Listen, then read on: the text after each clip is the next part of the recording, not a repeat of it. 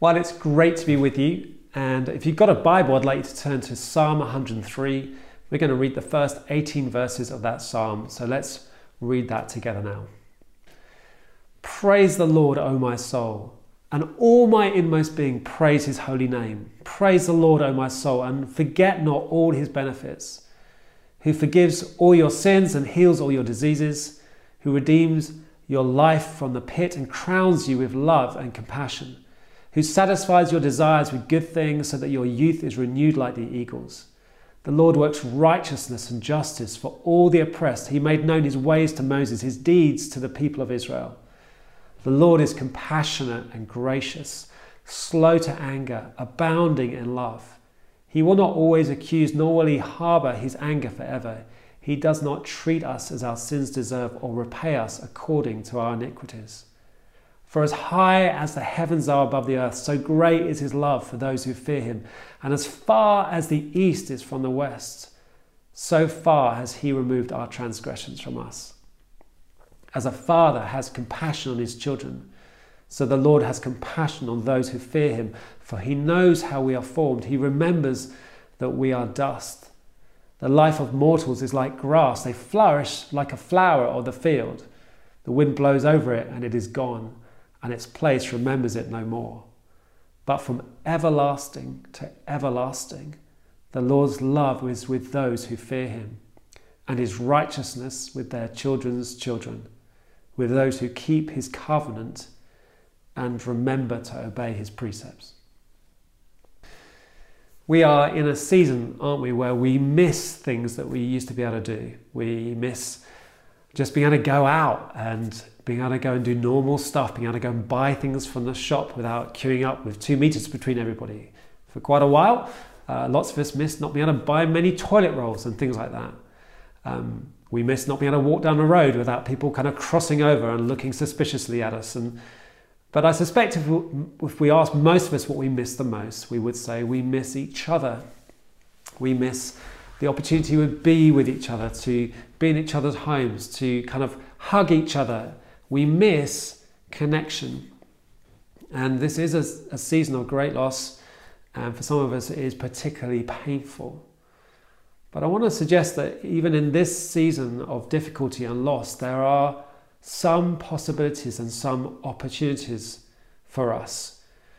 Um, it's been interesting for us as a family. We've been at home uh, with our, our four kids, so there's six of us in the house, and uh, some of us, you know, people are working and schoolwork and all that kind of stuff's going on, but we're also doing a bunch of stuff together. And sometimes we play, um, we play some games, we play board games, and there's one particular game that I've learnt recently called Settlers of Catan. And I know some of you play that game and you're experts, but I've only just learnt this game.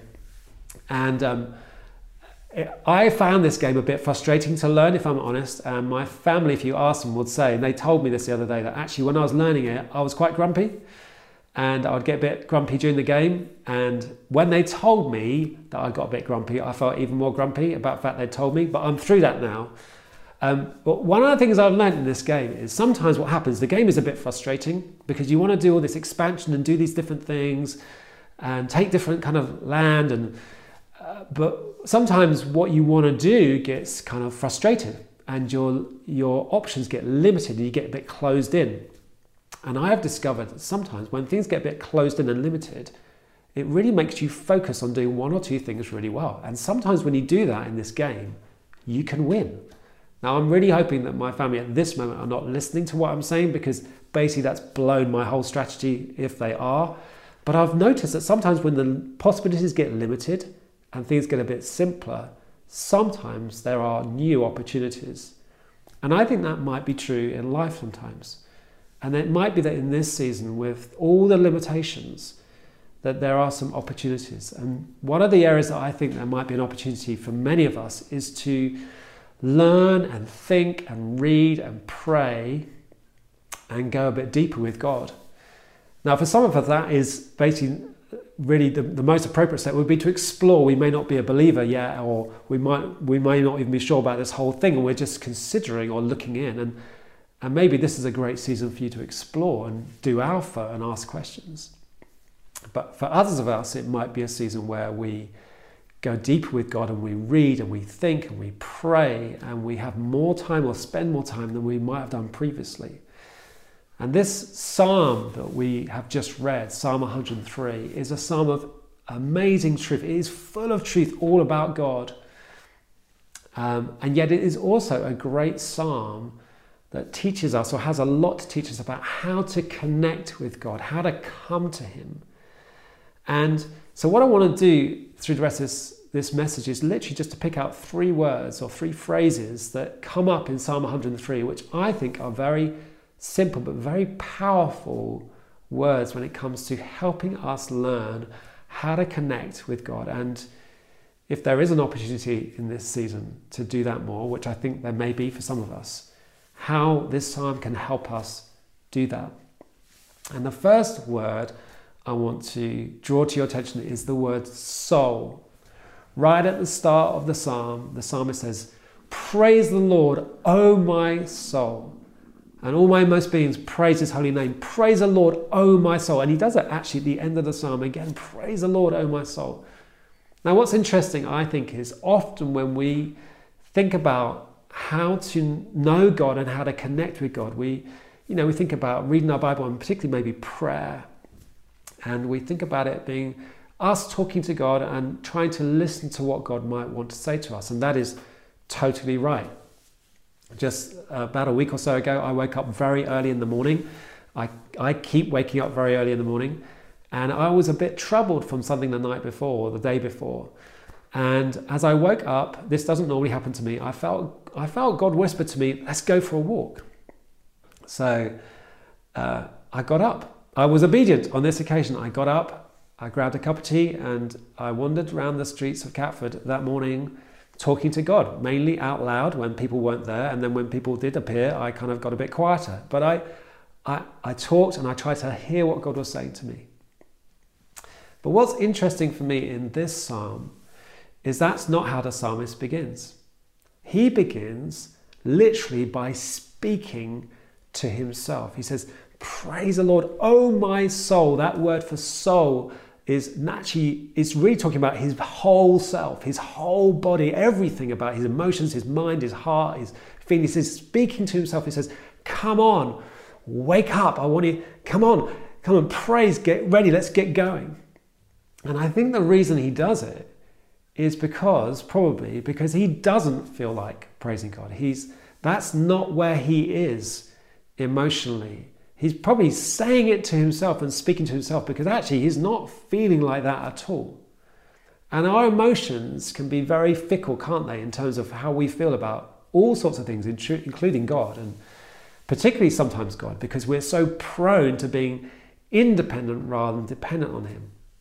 So I can have the experience of one evening being very certain and very passionate, but by the next morning wondering, where is God? I, you know, I, my feelings might have changed completely. And the psalmist seems to be there as well, and he speaks to himself.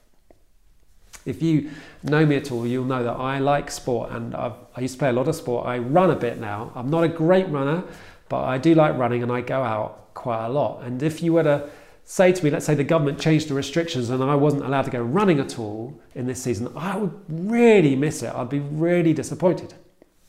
That all said, most times that I go running, I actually don't want to go at the start.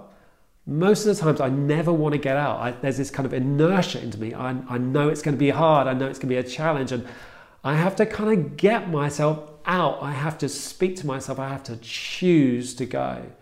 And the psalmist begins by speaking to himself about worship. He says, Come on. He speaks to his soul, to his body, and to himself, says, Praise the Lord. So that's the first thing I want you to see is that he begins by speaking to himself. The second thing is I want you to see what he says.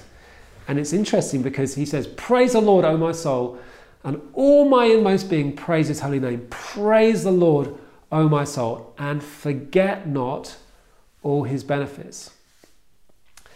That word forget not i want to just talk about the word or the, that phrase i want to talk about the word remembering because the bible has a lot to say to us about remembering. If you know the exodus story at all you'll know that Moses leads the people of Israel out of slavery, out of Egypt, and they get out away from Pharaoh, and then there's a whole bunch of mess, and they spend years and years in the desert, in the wilderness. But right towards the end of Moses' life, towards the end of his leadership, they are about to cross over into the promised land. Moses doesn't lead them over, but towards the end in Deuteronomy, Moses, if you like, delivers a whole load of kind of a big speech and he makes a whole load of says a whole bunch of things he wants to say to the people before they enter into the promised land. And one of the things he says in Deuteronomy 8 again and again and again, he goes, When you cross over into the land, remember. Remember how God looked after you in the wilderness. Remember who's given you the land. Remember when you eat there, whose land it is. Remember when you become wealthy, who gave you the ability to make wealth. Remember. Joshua does the same thing. He takes the people over through the Jordan amazing miracle where the waters part and they cross through and they get to the other side. And when they get to the other side, God speaks to Joshua and says, Pick 12 men to go back into the river and to pick up a stone each. Now, I would have liked to been there once they actually got all the way through and everyone was relieved to get through, where Joshua goes, You 12, I need you to go back in. That would have been an interesting sell, I think, at that moment. But they go back in, they get 12 stones, and they come and they they put them down and they begin to build an altar, uh, effectively a memorial. And he says, We're going to build this so that we remember when our kids ask us what it's about, we can tell them what happened so that we don't forget and they don't forget. You see the same thing through the New Testament. Paul recounts in 1 Corinthians 11 how Jesus talks about the Last Supper and he keeps saying to his disciples, these people who he'd been with for three years, he says to them again and again, Eat this and drink this so that you will remember me. Now, why does the Bible keep teaching us to remember? Why does the psalmist says, forget not all his benefits? Well, I want to suggest to you the reason the psalmist does it and that you see it throughout other parts of the Bible is because we are prone to forgetting. Not prone to forgetting necessarily that God is there in some ways, real in some way, but forgetting that He is here and present and active and wants to speak. We just easily forget. Now we, we forget stuff in our lives all the time, don't we? I was I remembered a story about myself that I'm not particularly proud of, but uh, when our kids were very little and our third uh, child was born, Joel, I took him he was just a newborn, a few days old, and I took him off to Sainsbury's and I had to go and get some shopping. So I did some shopping, did all that stuff, and I came back to our house. I unpacked all the shopping, thought I'd done a great job, came in, made a cup of tea, sat down, and then Sarah looked at me a little later on and goes, she goes, Where's Joel? I was like, Oh, yes, okay. And I nipped back out to the car, grabbed him. It had only been a few hours, so it was fine. No, it hadn't been a few hours. It was a few minutes. That's still not great, I know, but he, he was fine, and I don't think he's emotionally scarred about it. At least not last time I asked him. But and I brought him in, and I'd just forgotten. I'd forgotten we'd got another one, and he was in the car asleep. We forget. And we are prone, seemingly, to forget that God is here and with us I heard a great message once preached uh, by an American preacher on this who talked about the dynamic that happens that sometimes we, we forget what we should remember that God is real and present and active, but we remember the things we should forget. We remember where we've failed or where we've let God down or we've hurt other people. And we remember it so vividly sometimes that we start to pick up again the sin and the, the shame and the sense of guilt about those things that actually have been dealt with by Jesus at the cross, and we start to pick them up. And that is why the act of remembering, the discipline of remembering what God has done, is so powerful and helpful because it helps us deal with all those things.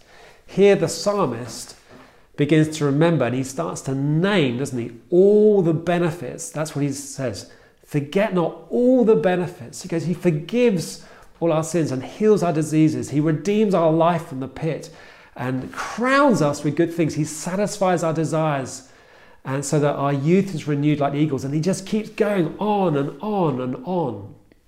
That, that word for forgiveness that he uses is, is even more powerful than at first it looks because it's, it's kind of the word used for like a royal pardon, like where a king would pardon a subject.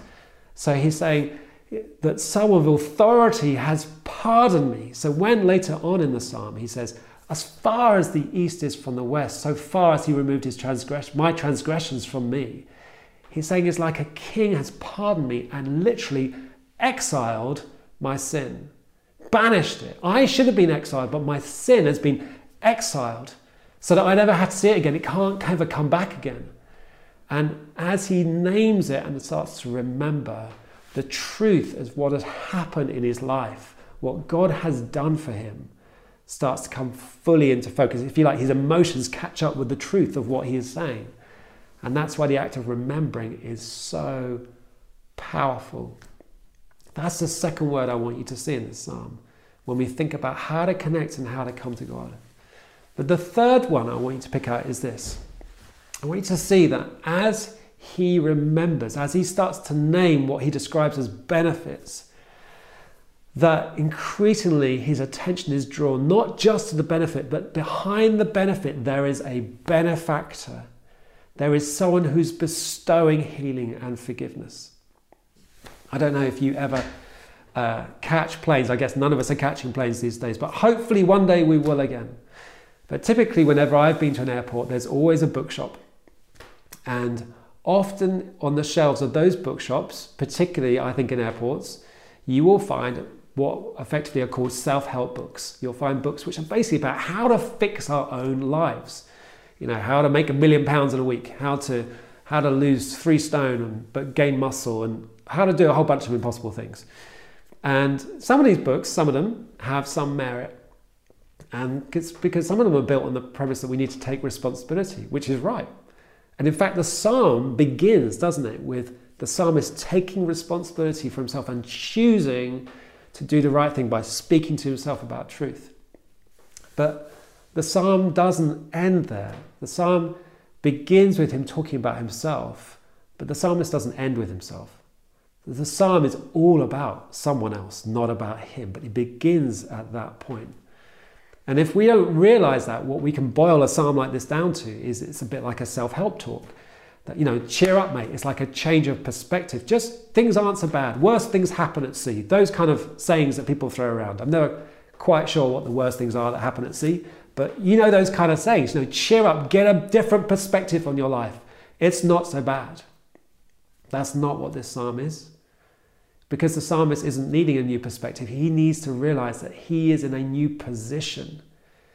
Because he keeps naming benefits and realizing behind the benefits is a benefactor, behind the healing is a healer, behind the forgiveness is a king who's pardoning him. And but the king is revealing himself as a father. So it says, I think in verse 13, as a father has, you know, compassion on his children, so the Lord has compassion on those who fear him. Now I know when we talk about God as a father, for some of us, it's a difficult and challenging subject because of our own history with our, with our own earthly fathers.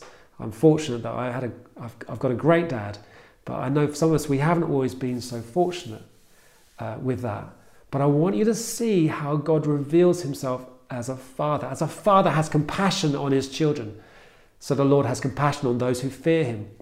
That word fear written in the psalm, it, means something slightly different to what we think of as fear. He's not talking about something to be terrified of. He's talking about where fear, where we treat someone with awe and reverence, where we have chosen to put someone first in our lives. And that's how you become a Christian. You become a Christian by putting God first in your life. In, in the book of John, John chapter 1, it says, For those who believe him, those who receive him, he gives the right to be children of God.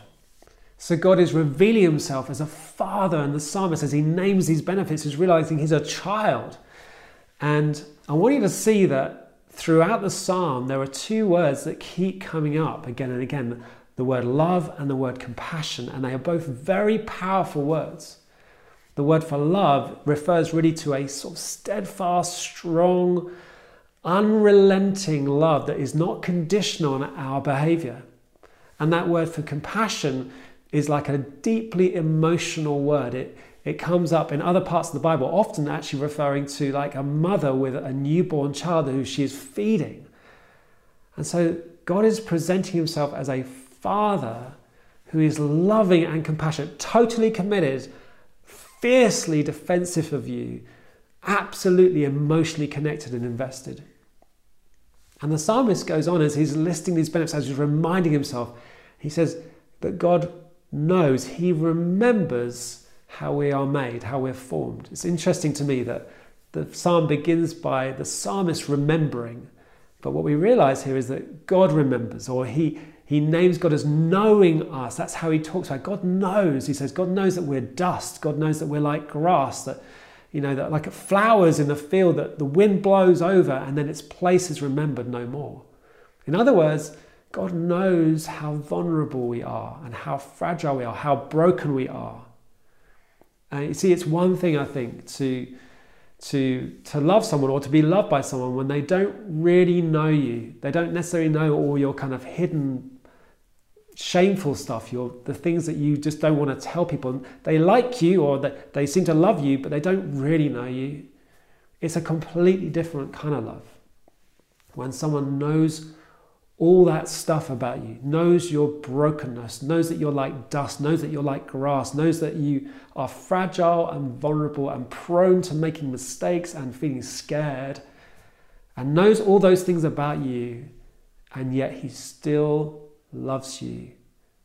And that is what's happening in Psalm 103. The psalmist has realized I have a father who loves me despite all my stuff. He loves, he knows me fully and he loves me fully. And the psalm says right towards the end, and this is kind of where we're going to close. It talks about this love is from everlasting to everlasting. In other words, he's going to remember us forever. Beyond the grave, He will remember us. That it's not temporary, it's not somehow conditional to something about our lives. It will go on forever. If you know the story of Jesus' crucifixion, you'll know that on that you know there were three crosses, and on one of the crosses is a man who turns to Jesus and he says these words. He says, Jesus, remember me. Remember me. And Jesus says, I will remember you. This day we will be together. I'll remember you. And the psalmist is saying, from everlasting to everlasting, the Lord's love is with those who fear him, who have put him first. That his love is not going to come up short, it's not going to end, it's not going to be temporary, it's going to go on forever. And my soul needs to know that. And your soul needs to know that. And I want to encourage you in this season to connect with God and to and to go deeper. And for some of us who are just investigating faith, I want to encourage you to do that. And for others of us who maybe have already made that step, I want to encourage you to go deeper to, if you like, speak to ourselves at times and remind ourselves, remember all his benefits, and know that behind every benefit is a Father who is completely committed and completely com- compassionate and is not going to let go of us. Let's pray together. Father, I thank you that we can come to you. I thank you that you, you know us and you want us to know you. You want us to connect with you. You want us to, to live our lives with you. And I want to pray for anybody today who just needs to know that you're present and with them and for them, that they would know that deep in their hearts right now. And I want to pray, Lord Jesus, that you would lead us through this season and that we might know you more, and that we might go deeper with you and you might work in our hearts and in our lives. We ask these things in your name. Amen.